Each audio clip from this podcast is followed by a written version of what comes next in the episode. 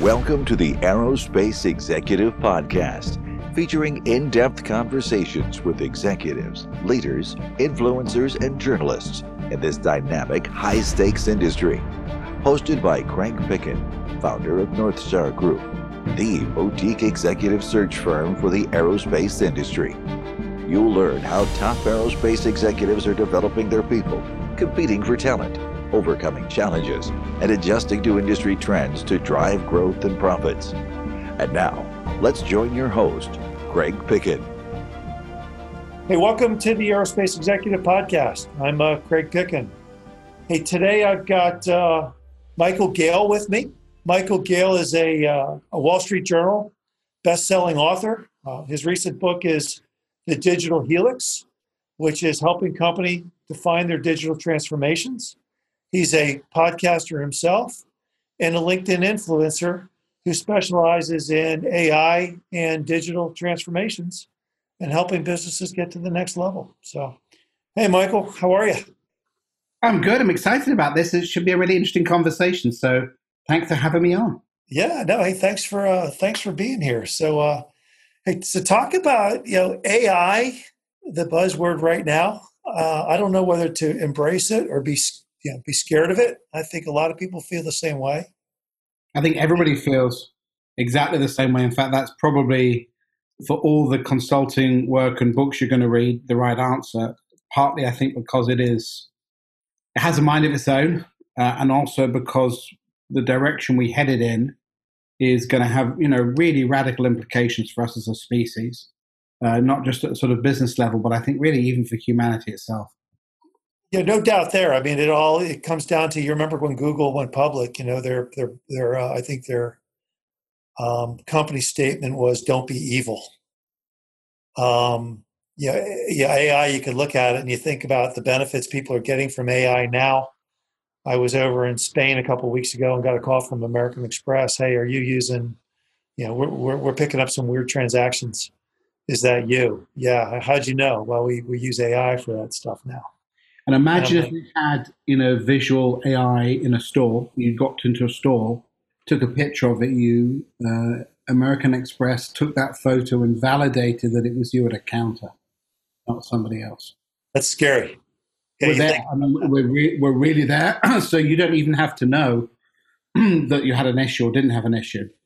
And, yep. she, and I think that is literally the potential, good and bad, uh, about where we're going with this. Or China facial recognition, AI and facial recognition. So well, you know, that's that's the downsides. Yeah, there are two million CCTV cameras in the UK. Um, for every amazing crime they've caught, and probably for every terrorist action they've stopped, there's always a dark side about what could be tracked by GCHQ or MI5 or MI6 that may not necessarily be something individuals or groups want to have revealed. You know, is, is it racial profiling? Is it gender profiling? There's a whole bunch of underlying variables that we are not good at teaching ourselves. We have to make decisions on. So I think it's very cool of Google to say, do no evil. We actually have to train people to not do evil too, to think in new ways, not try and use old mechanisms to try and deploy new ideas and technologies. Just a very tough discussion. Yeah, no, and, and look, it's going to be, you know, the, the next, I think for the next decade, it's going to be a conversation about, you know, you think about standards, in electronics, computers, you know, industry in general. The the next thing will probably be standards and what is acceptable use of AI. Yes. And, you know, what is not. So but let's talk about some uh, let's let's kind of go more of a fun route. Digital digital Great. yeah, we got a little dark there early. So uh, let's Sorry, let's, yeah. let's change it. So digital transformations, corporate digital transformations and it is really cool to see you know what amazon has done what you know what's happening online you know companies and internet of things you know, you know are, are companies really thinking about their digital profile and what they need to be doing and I think it's deeper than profile. I mean, Amazon is born as a digital business and uh, has actually had to consistently evolve to stay relevant. But let's say we're dealing with an old manufacturing business or even frankly, a consulting firm that was born in the days of email, PowerPoint, FaceTime, you know, with clients. I think there's a real need to not digitally wrap. A lot of organizations use technology and it's sort of like putting a steam engine in a sailing ship. Sort of works okay for a while, but isn't infinitely scalable. So the biggest problem I think with transforming organizations, you can't wrap it digitally. You actually have to make the business itself a platform for doing business, and that requires a digital core to do the business as a platform, not just as digital wrapping. I think the biggest challenge is, you know, IT turns up and says, "Hey, spend this." Business units point to other people and say, "Do that." but that's both superficial wrapping and sort of um, instant sort of gratification. You know, th- this is the scary fact of this. All the research we did last year with Forbes showed that 28% of corporations have garnered over 72% of all the possible returns, OPEX, CAPEX, SGA, that can come in the global 2000 from being successful at digitally transforming. That means for every $1 they make, competitive firms only make 38 cents. And if that continues for three, four years, they'll have sucked up 50% of all the growth. So this sounds like an easy discussion. Get the tech. It's not. When you get it right, the outcomes are outrageously high relative to not getting it right. If you consistently get it right over time, which is where Amazon's been, uh, I just think the economic gap between those companies that survive and thrive will be so enormous that we're going to see vast arrays of organizations thrown on the wayside in the next two, three, five years. Is that a lot of you know, you, you look at the retail apocalypse now? Oh, yeah. Um, yeah. Well, you can see it in healthcare. I think we're going to see it. Find out a great article today actually on financial services. Like the banking industry suddenly got three pressures. You know, cyber currency is going to really damage it badly. Who the hell ever goes to a physical bank anymore? And the biggest the decisions we ever make on mortgages and car loans are being ripped away from traditional banks. So all banks are being left with is really painful cash management, bill paying. And when was the last time you wrote a check? I, so, by definition, every industry is vulnerable to this in different ways. It's just as leaders, and frankly, even recruiting leaders. If I was a board of a major corporation, the first question I'd ask a candidate is, "What are your plans for digital transformation? How are you going to transform this organization into a digital platform?" If you don't ask that question, there's no way a leader is going to be successful. It's sort of like the moonshot that every company has to make, but the vast array of companies don't know how to make that moonshot work. So what's the process? So you think about a you know company with it, you know even a, a brick and mortar, a small brick and mortar company. They need to get the word out. I um, mean, you know, they, they you know, they, they you know, sales, marketing, you know, payment plans. It's all going. It's all going digital. Oh, well, I think it's exactly that. That is literally the strategy session. You've just defined it. You've just done it, right? It's like in two sentences. Is Every- the new is the new is the new C level executive the chief digital officer? No, I think the new executive is still the same executive, but they have different focus and skills. Look, the most successful CEOs in the world are strategically very adroit, but they're incredibly good with human beings. They're extraordinarily good with understanding where the future is, and they're exceptional at building pathways to get there. But what you literally just said, hey, customers, financing, product delivery, all those elements need to be part of how do we make this business digital. Take an example. If you're a bike repair store, my, you know, a pedal bike repair store, uh, you're in the middle of a city and you've traditionally just repaired people's bikes at peak periods of the year. Think about how you should be gathering your customer data. Think about whether or not you should be selling electric bikes or the margins are through the roof.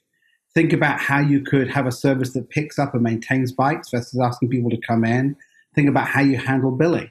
Think about how you are connected with customers with digital mapping systems or weather updates. I mean, literally, you have to reinvent the nature of your business in order to understand where your economic streams come from. And at the smallest business level, this is just as intricate issue as it is for a large corporation like Rubbermaid or GE or frankly even Boeing. Right. Well, that's the whole. Yeah, that's the the big push with the aerospace industry is you know, inventory management. You know, right part to the right customer at the right time, without carrying too much inventory. But I think it's um, deeper than that. I think if you think about this mathematical problem it's called dynamic resource allocation, the aerospace industry is absolutely the best example of it because everything is a resource time, parts, uh, uptime, downtimes, resource allocation. You know, even down to the fact that the aeronautic industry could say to the carriers, look, what are the business problems you have that we could pre build into our products? And I just think you look at where Boeing's going through in, in, its sort of software development business and others. the aerospace industry is one of the most exciting businesses to digitally transform every way from materials and fuel to literally what services can they now offer. Everything's up for grabs that was never part of their traditional mandate. You see smaller companies being able to come in and compete against the bigger companies and take on some of that. Is that is that an ability, or is it just kind of becoming? Does it just kind of become the bigger, the bigger companies invest more in the platforms and dominate further? Yes, interesting. I think there's two levels. I think much like the car industry, it's really difficult to break into big industrial production. Making complex things that fly is just really difficult, yeah. right? But I right. do, but I do believe whether or not it's 3D parts printing, it's uh, looking at new services that can be embedded in the actual industry itself. The opportunity for small companies to sell to the big guys is great. And if you look back actually at the financial services market pre 2008 with all the big giants, they constantly grew by acquiring new forms of IP and businesses that made them more and more relevant to clients. And I just think the aeronautic industry can't invent its way out of this. It's going to have to acquire some assets and some new thinking in order to get to the next level. Does that make sense? Yeah. Do you, you know, how do you see, you know, what do you say about, you know, where, where, who's going to be their partner? Is it Microsoft? Is it, is it Google? Is well, it, you know, I think it's, so I, am not sure it's actually those guys because I think they are looking at the world as traditional, put everything to the cloud. But imagine if you're sitting there in a boardroom at Boeing right now. You're going to be looking at what new material, what new materials can we use that will not just change the composition of the experience in a plane, but how we make it. What new fuels are we going to use? Um, what are the ideas that we bring in that help change the nature of our business relationship with partners and customers? I think they're going to have to build a patchwork of IP and, and product components to get there. No doubt Microsoft is going to be a big deal in that. But I think to, to rely on innovation from companies that come from what are going to be considered traditional sectors, you know, in the next 10 years might be problematic. I mean, look at the whole 3D printing category. It's not just product, it's food now, you know. Don't laugh, but these guys are working with NASA to get people to Mars doing that. And I just think to some extent what we're going to see is a really interesting patchwork of partnerships and acquisition that get these aeronautics companies to the next phase. Because cheaper and quicker isn't the way to do it. It's got to be quicker, cheaper, and different. Yeah, I, yeah, and different is the uh, yeah everybody yeah blockchain right now is a big uh... yes, you're quite rightly too. But blockchain is like saying I've got really good knitting patterns for you, but we haven't actually invented the knitting machine yet. So it's sort of a, it's a little bit hard, you know, cart for the horse. But I understand where people are heading. Are you are you are the people you're talking to? I mean, you you and I were chatting uh, before we started recording. You know, you're talking about a, an executive who's got 700 million followers around the world. Yeah, I'll give an example. The Liverpool Football Club um, is actually more famous than the Beatles, which is sort of bizarre when you think about that. But they have 707 million followers around the world. That means one in 10 human beings on the planet at some level follows Liverpool digitally. And when we talked to the executive, they said, I can only get 64,000 people in a stadium 20, 25 times a year. I've got 707 million people following me, even fractionally. Yeah, the economic models are going to radically shift for physical sports franchises going forward. And much like the aeronautics industry, you don't sort of invent a new team or a league every year. It's a pretty stable group these are revolutions in, in the economics um, of how that industry is going to work. What was originally just TV media could be a very different view of the world three, five years from now than we've ever seen before. And I just think when you look at the aeronautics industry, it may well have much of the same dynamics that need to be re-injected into the conversation. They can't just have a website or a digital process. They really have to think about what new types of experiences that they offer that can make a difference. Well, you think about like, uh, you know, uh, well, let's go back to Liverpool real quick 700 million people. I've got probably that data which talks about their income brackets, which product they'll buy, where they live, what product they'll buy, um, which moments they care about during the what, week. I mean, not just during the game, but you know, twenty four by seven, three sixty five. So there's all, all, of a sudden there's more information. You know, that, you know, now I've got information that I can use with marketing partners who are willing to buy it from me, um, etc. So you know, you're, you're talking about like the money making opportunities are endless. Yes, and what your focus is is to produce a wonderful experience a phenomenal product and a level of deep emotional commitment that means when they're online or when they're doing something, even if they turn their thumb quarter of an inch to the left or a quarter inch to the right, they're going to go with you. Right. But but the same is true when I'm on an airplane for eight, ten hours. You know, what are the other things I could do? What are the other relationships I can have? And we've always been very driven by I make this, I sell that to you, I walk away. And I just think in a digital world with a you know where millennials are the largest population and that alpha and Z and Y will be even greater, a larger portion of the workforce in five years' time, we really have to rethink what it is we sell, how we make money, because the world is radically different than it was five years ago. Well, I think so. I fly just because I live in Wilmington, North Carolina. Um, Delta Airlines and American Airlines are really the only two carriers here. So I fly almost exclusively American, just because Delta didn't have that much in the way of until recently.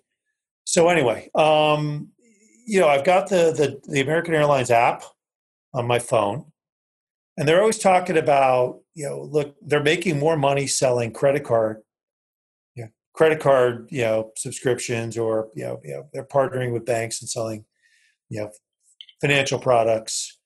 Um, but you think about it, the power that they have that they're they're leaving on the table they know where I live. If they did a little bit of research, they could probably figure out how much money I make. They definitely know how many times I fly. They know I'm probably married or could figure that out. Um, you know, all of a sudden they start coming to me with, "Hey, Craig, why don't you take your wife on a, yeah, we're, we're partnering with Hyatt. Why don't you and your wife go to New York City and catch a show and and the grand total is five thousand bucks." Um, you know, or creating. I think, yeah, I think there's a deeper moment. You know, all these airlines charge you for Wi-Fi. It's ridiculous, right? If you're flying from I don't know Wilmington to Chicago, it's what two or three hours. Yeah, yeah. Give yeah. it away. Give it away. You're going to be more attuned to work with them. You're going to see more things online, right, during the flight. Less distracted by the kids next to you or some little bumpiness. You're being entertained. Yet you're on a plane but that's valuable moment that is just not being utilized. And you know, I look at the carrier business in particular. I think they're terrible about thinking outside the box beyond the traditional. Here's a database. Here's a customer. Sell you something. Those are moments that are really precious. You're you're dedicated. You're committed to them. You know, how about them saying to you, "Hey, look, um, you're on a flight today. By the way, these roads look really blocked. So if you're driving and avoid them, all right. Or when you get to a parking, go look there are 15 spaces over there that you could park in. There's so many ways of enhancing the relationship in a positive and productive manner that digital technologies let you do. It's just the limitation of poor imagination is restricting these organizations.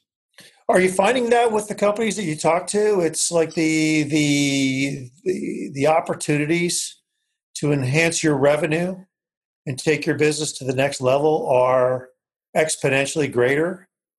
Um, your yeah. only limit is what you're willing. The only limit is really what your imagination is. I believe that to be fundamentally true. I mean, when we finished the research in the Global 2000 last year, so it's all the basic transportation companies, aeronautic industries. 80% of the companies that really were thriving with digital transformation were less than 50 years old. I'm not sure why the 50 year category makes a difference, but age of organization and associated calcification really prevents people thinking to the future. And we kept saying, look, is it how much you spend?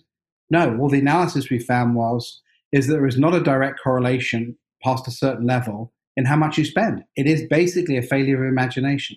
I think it's that simple. Well, I think about yeah. You talk about the age. You know, less than fifty companies, less than fifty years old. You know, my both of my kids. I've got twins. They're going off to college in a month. They are much more you know, digitally astute, technologically astute than I am. Um, you know, and and their kids will be much probably much more astute than you know than they are. Um, you know, it's a generation. It's it's a generational. It's a generational thing. But you know, a lot of you know, I, I look at the, the, the what they call the retail apocalypse, and I, I see you know fantastic retailers, you know, who just didn't get it and it's like, wait, wait a second. You know, when Amazon was invented, you know, when, when Amazon came online in 1997, you know, the whole world changed. Um, they yeah. did. Yes. Why? And Well, again, it's the paradox of imagination. I remember back in '97 because we were doing some work with Amazon then. There were a range of other businesses like Ubid, eBay, all others that have been out there that really failed to recognize that that retail is a journey from the, the manufacturing process to the final product company through to the channel, and frankly, even back again. And what Jeff and the team understood was every single one of those moments is a moment to make money. People forget Amazon is one of the largest media companies in the world because people pay them digital shelving fees. Um, people forget that, you know, they've just bought 30, 40, 50 aeroplanes because as part of that understanding of a product's journey, they want to deliver the last inch. And it was just a failure of imagination. I mean, the very first book they sold, it was a technical book on hex programming. I'm sure the book never doesn't even sell anymore. But he's understood where this journey will head to. So again, when you and I just talk about the aeronautics industry and what American Airlines could and couldn't do, yes, they could sell you more holidays, but think of all those moments in your journey to the airport, on the plane, and after where they could have economic value. And again, not doing that is a failure of imagination. It's not driven by money, honestly and it may well be reinforced because these leaders are generally older, like us, and generally not particularly comprehending of the way people now think in terms of brands, relationships, and economics. But we pay three dollars to get a McDonald's delivered to us through, you know, Uber Grub. Who would have ever thought of uh, paying to have a McDonald's delivered to the house? That's not an uncommon thing anymore. Just the world's changed. Oh, and then you, all of a sudden now, yeah, you, you've got you know predictive predictive capability or the Domino's guy on the corner of the street. Yes. You know, hey, look, it's Tuesday. I'll make, yeah, a hundred pizzas today, you know, statistically or whatever. And only um, three of them will be vegan, but I'll sell every single one of them between six thirty and eight. That's right. exactly a brilliant example of exactly where the world is going, and I think that's partly exciting because most economic. If you look back at the basic theories of economics, it's always about friction. I know, or you know something more than I do. That means you can get a product to me for more money than I can get it somewhere else. All right. It, the, the, the whole digital environment has actually got rid of that friction and is almost producing a flat planet. So the question is, is how much opportunity can you grab that's outside your traditional thinking is a big discussion. And it should be written on a CEO's whiteboard because that's the question that should start every meeting. Where do we go from here? Yeah. What's the big? What's the big? I mean, you know, it's all coming. Every, you know, it's it's coming like a you know a train. What's what's keeping CEOs from really, you know, driving the process? What you know from what from your experience? What uh, you know, are businesses on board with it? Or are they reluctant, or a little bit of both? I think most execs, it's rather like going to the moon, right? Most execs say, "Sure, we can do it," right? But then you say, okay, here's what it's going to take, and here's how to do it. Uh, well, okay, we'll just look at it over time. So I think one it is there. Um, there's no clear pathway to get there. So what sounds intrinsically interesting and obvious is difficult to get to. It's about one third. I think another half of the audience basically tries to digitally wrap. Hey, let's take that thing and make it digital. Let's do this thing and make it digital. They don't sit back and start from the core of understanding, you know, consumer, customer, you know, partner, employee because the experiences you and I have at home are starting to drive the way we think about it at work. I think a lot of CEOs are very detached from that daily human living and therefore fail to understand, you know, the person wants the burger delivered for $2.50 or someone who doesn't want to drive to work anymore but actually has an electric bike or goes by public transport or rents a car when they need it. They are very detached from the changing world around us. And I think failure there is a failure to engage in the world digitally and they still hunker down in a very binary or analog way to trying to solve a digital problem. And that probably, I think, 50 50 is what's probably driving most failure is an inability to engage with the world digitally to understand what those opportunities are.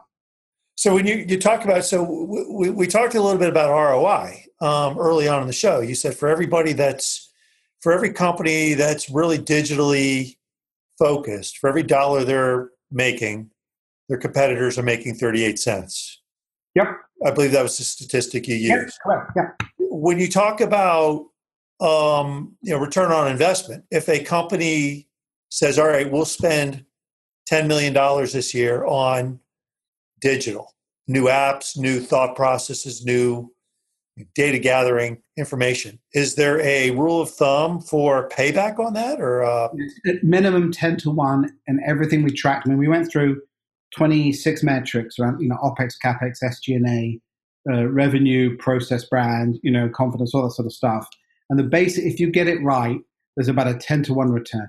And it's multiple metrics. So if you want to affect CAPEX, you can also affect OPEX and total revenue. So for every dollar you put in, you will absolutely get, if you do it right, at least 10 back. Wow. Yeah, it's that dramatic. That's what I'm saying. The 28% suck up 72% plus the returns because they get it. Much like great soccer teams get that the next 10 years is about having a cauldron of great players and a brilliant coach. Right, it's the Patriots way. Uh, that's what's going to make them stand out from you know the other teams in the league. Much as Amazon is now actually retraining one third of its US workforce because it knows in three years' time the job you did today is not going to be relevant. It's this understanding of change is constant. Uh, you've got to build these these digital helix components we talked about. Those that are getting it right are just so far ahead in the race you got to question how these other Goliaths are going to survive. Well, yeah, it's it's interesting. I mean, you talk about you know we talked about Liverpool last night. I watched Moneyball. Yep. Remember the movie Moneyball? You know, it's all right. Hey, look, let's you know, let's look at something other than star power and how much money we have to pay.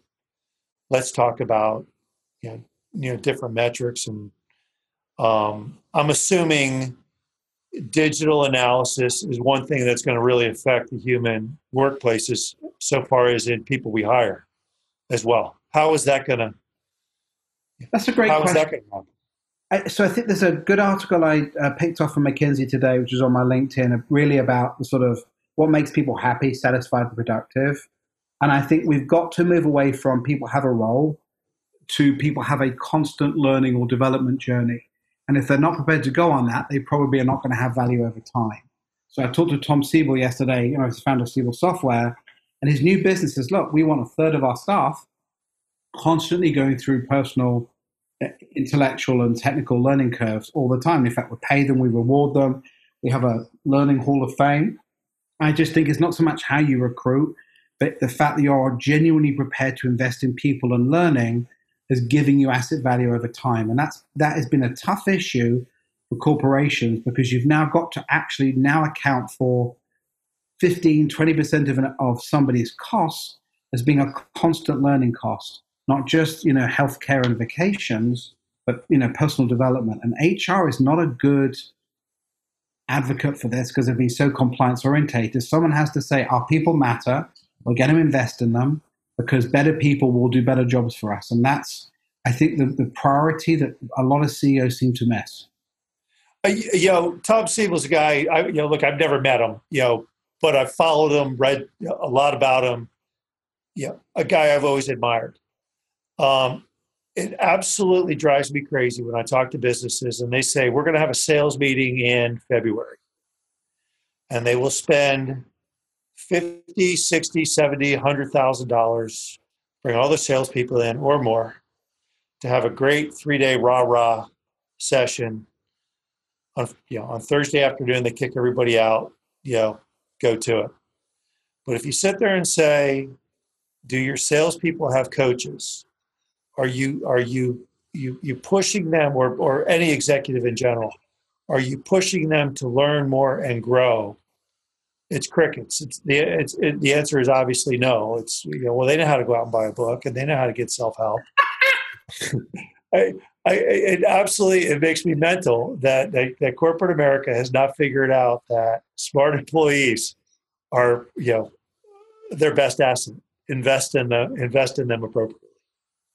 Oh, look, completely agree. I look at Satya at Microsoft, how he's understood it, and still how a challenge it is, and it, it may well be, honestly, there are two our, our Achilles heel to digital transformation successfully in this country is our inability to understand that humans are capital assets that need to be developed, not just deployed. We're really good at deployment.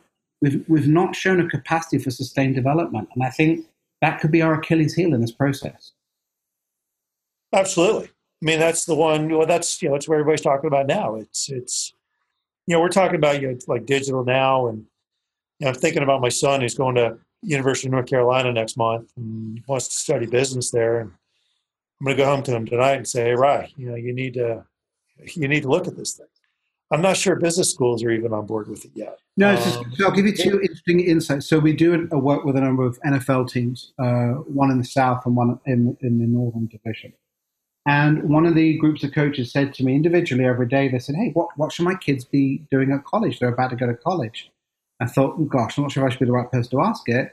But I remember after about the second or third attempt of trying to articulate it clearly, saying, Look, your kids need to see college as part of a constant life learning journey where they take as much responsibility for their learning as they would do for their healthcare or their financial security or paying their mortgage. And I'd argue that should be the very first thing that freshmen are told when they go to college, this is part of a journey. It's not just a sort of quick in and out three or four year degree.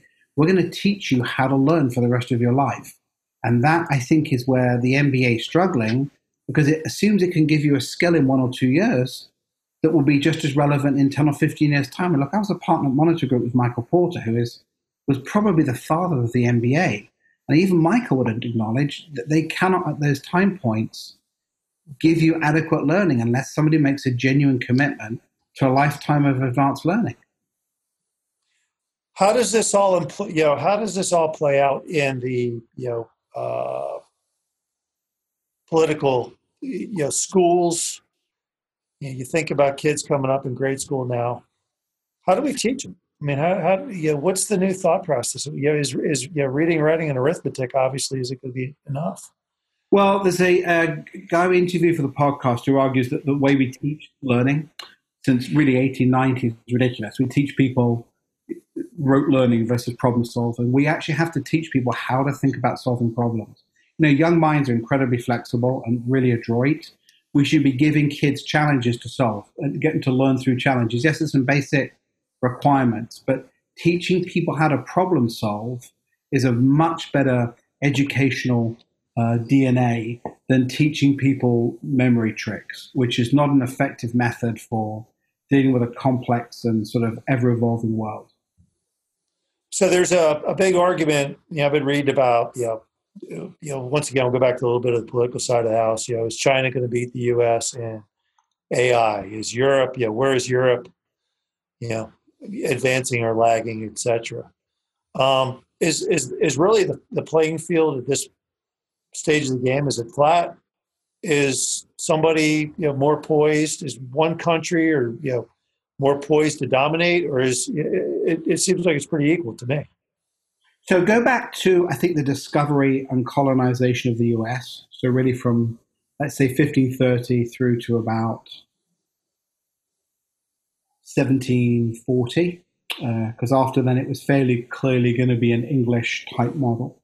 Think a couple of things happen. I think we're at the sort of 1530 phase of AI in that China's application of pure volume of resources into AI and devoid of the whole cyber warfare issue is really designed to find a way to scale their country. Look, people forget that once you get outside these big cities, there are hundreds of cities with populations over a million that have not been fully touched by the, the government or the economic environment. So, of the billion plus people in China, maybe only 100 or 200 million have genuinely experienced the economic boom that they've seen in the last 20 years. AI will allow them to experience, personally, government wise, a much richer experience than they've had without an enormous imposition of cost. So I think their initial attempts at colonization or, or expansion of this sort of Chinese model with AI is really domestically focused. I think we are struggling here with AI in very big ways because we've really not applied it in a way that helps society overall. Whether or not it's a Facebook issue or visual recognition, we've got to find the killer app that really matters to Americans.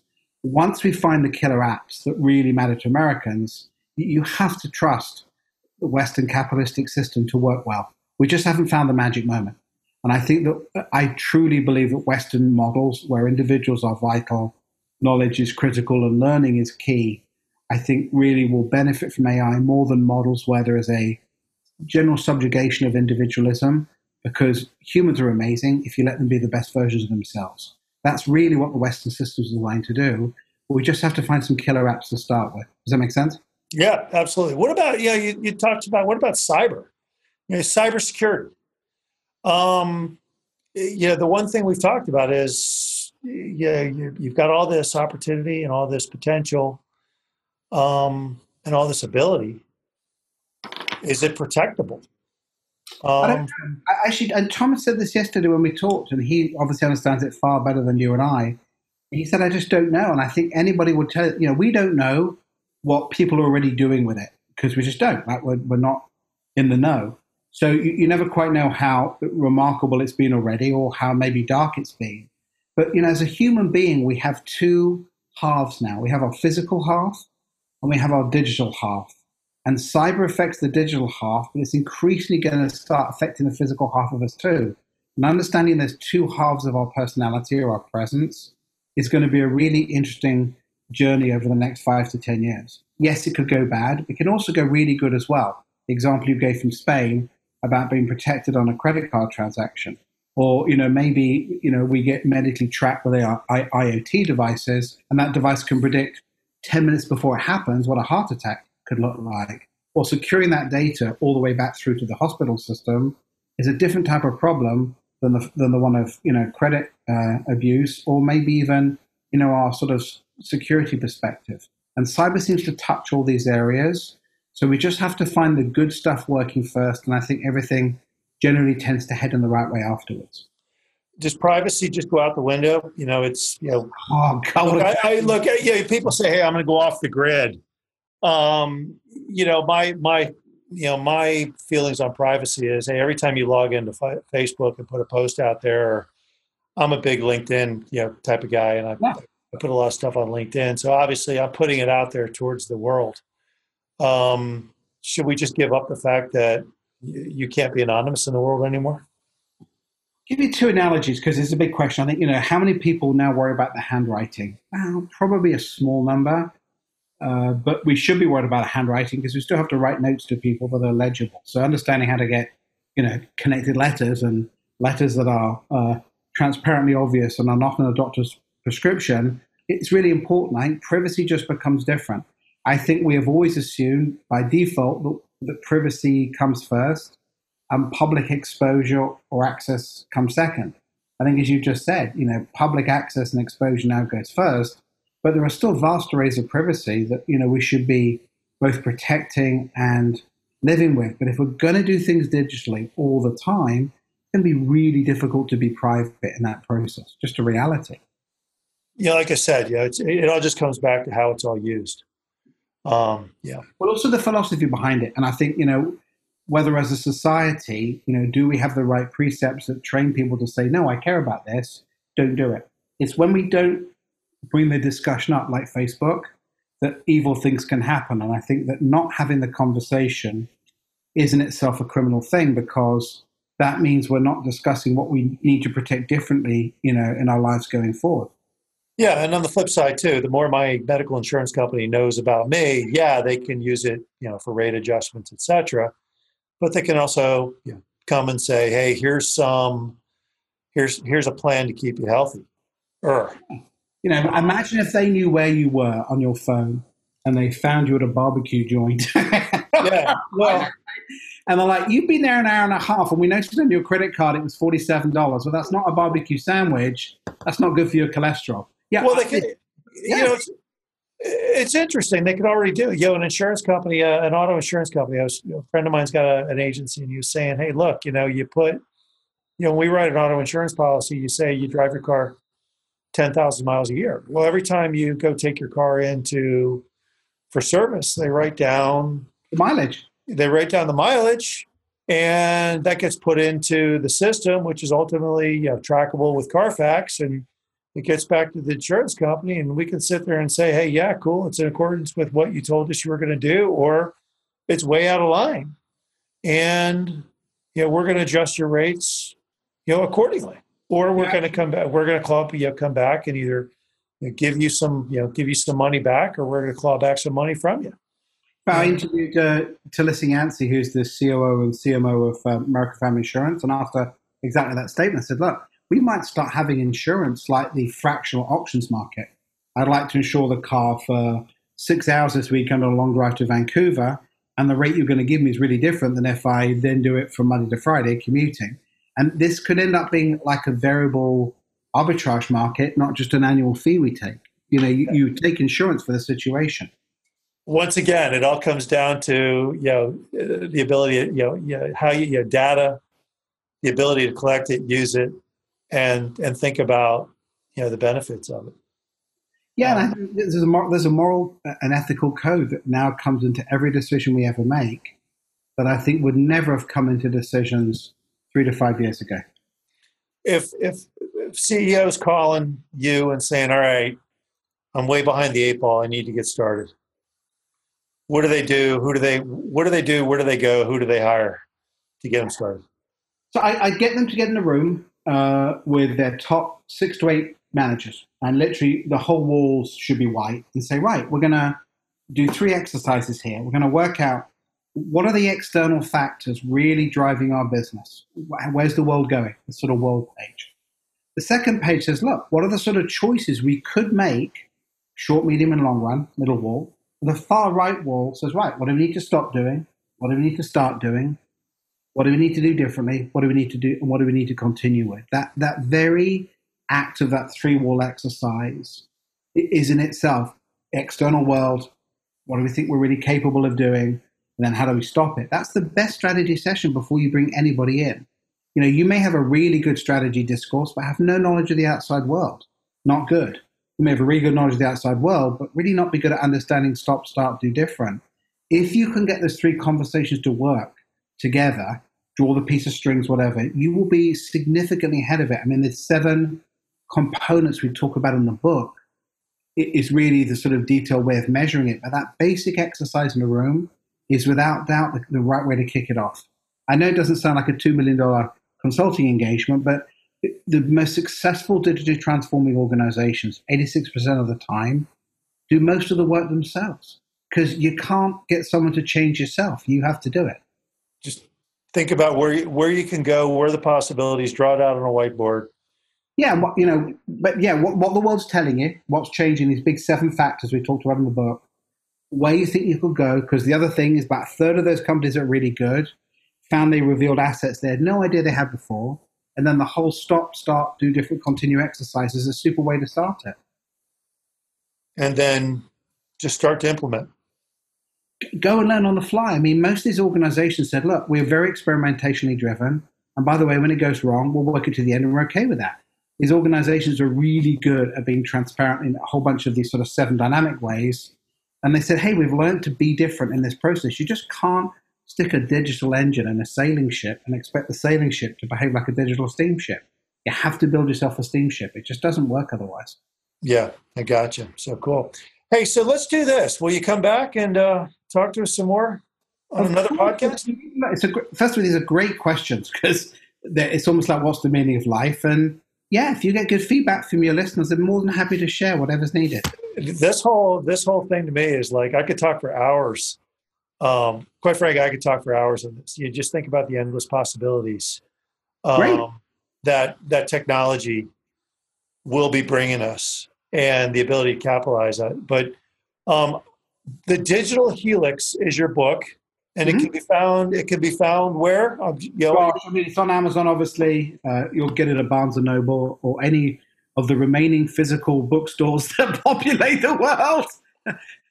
so uh, yeah, it's uh, it has, and I think the podcast shows with Forbes, uh, Insights in Future or Futures in Focus, is a good natural extension of the book because we talk to digitally transforming visionaries that are changing the world, and you can sort of see from their application of imagination how much of this is possible far beyond the boundaries of size and profitability that we've traditionally seen as the big indicators.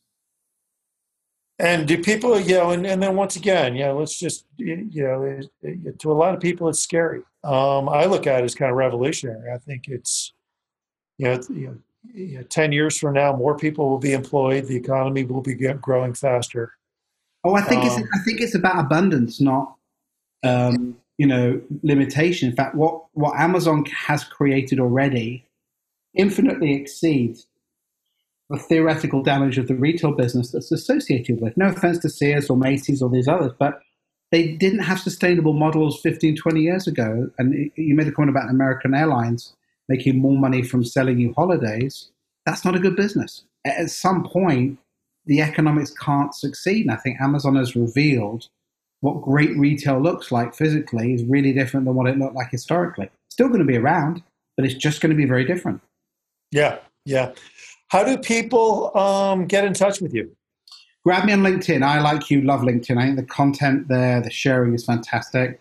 Or if you want to, email me at michael at inc, I-N-C, dot digital. Awesome. Well, hey, thanks, Michael, for being on board. Um, Michael Gale, author of the uh, the Digital Helix and uh, LinkedIn influencer. Look him up and uh, let us know how you like the podcast today. Thanks for coming on board, Michael. Appreciate it. Oh, absolute pleasure.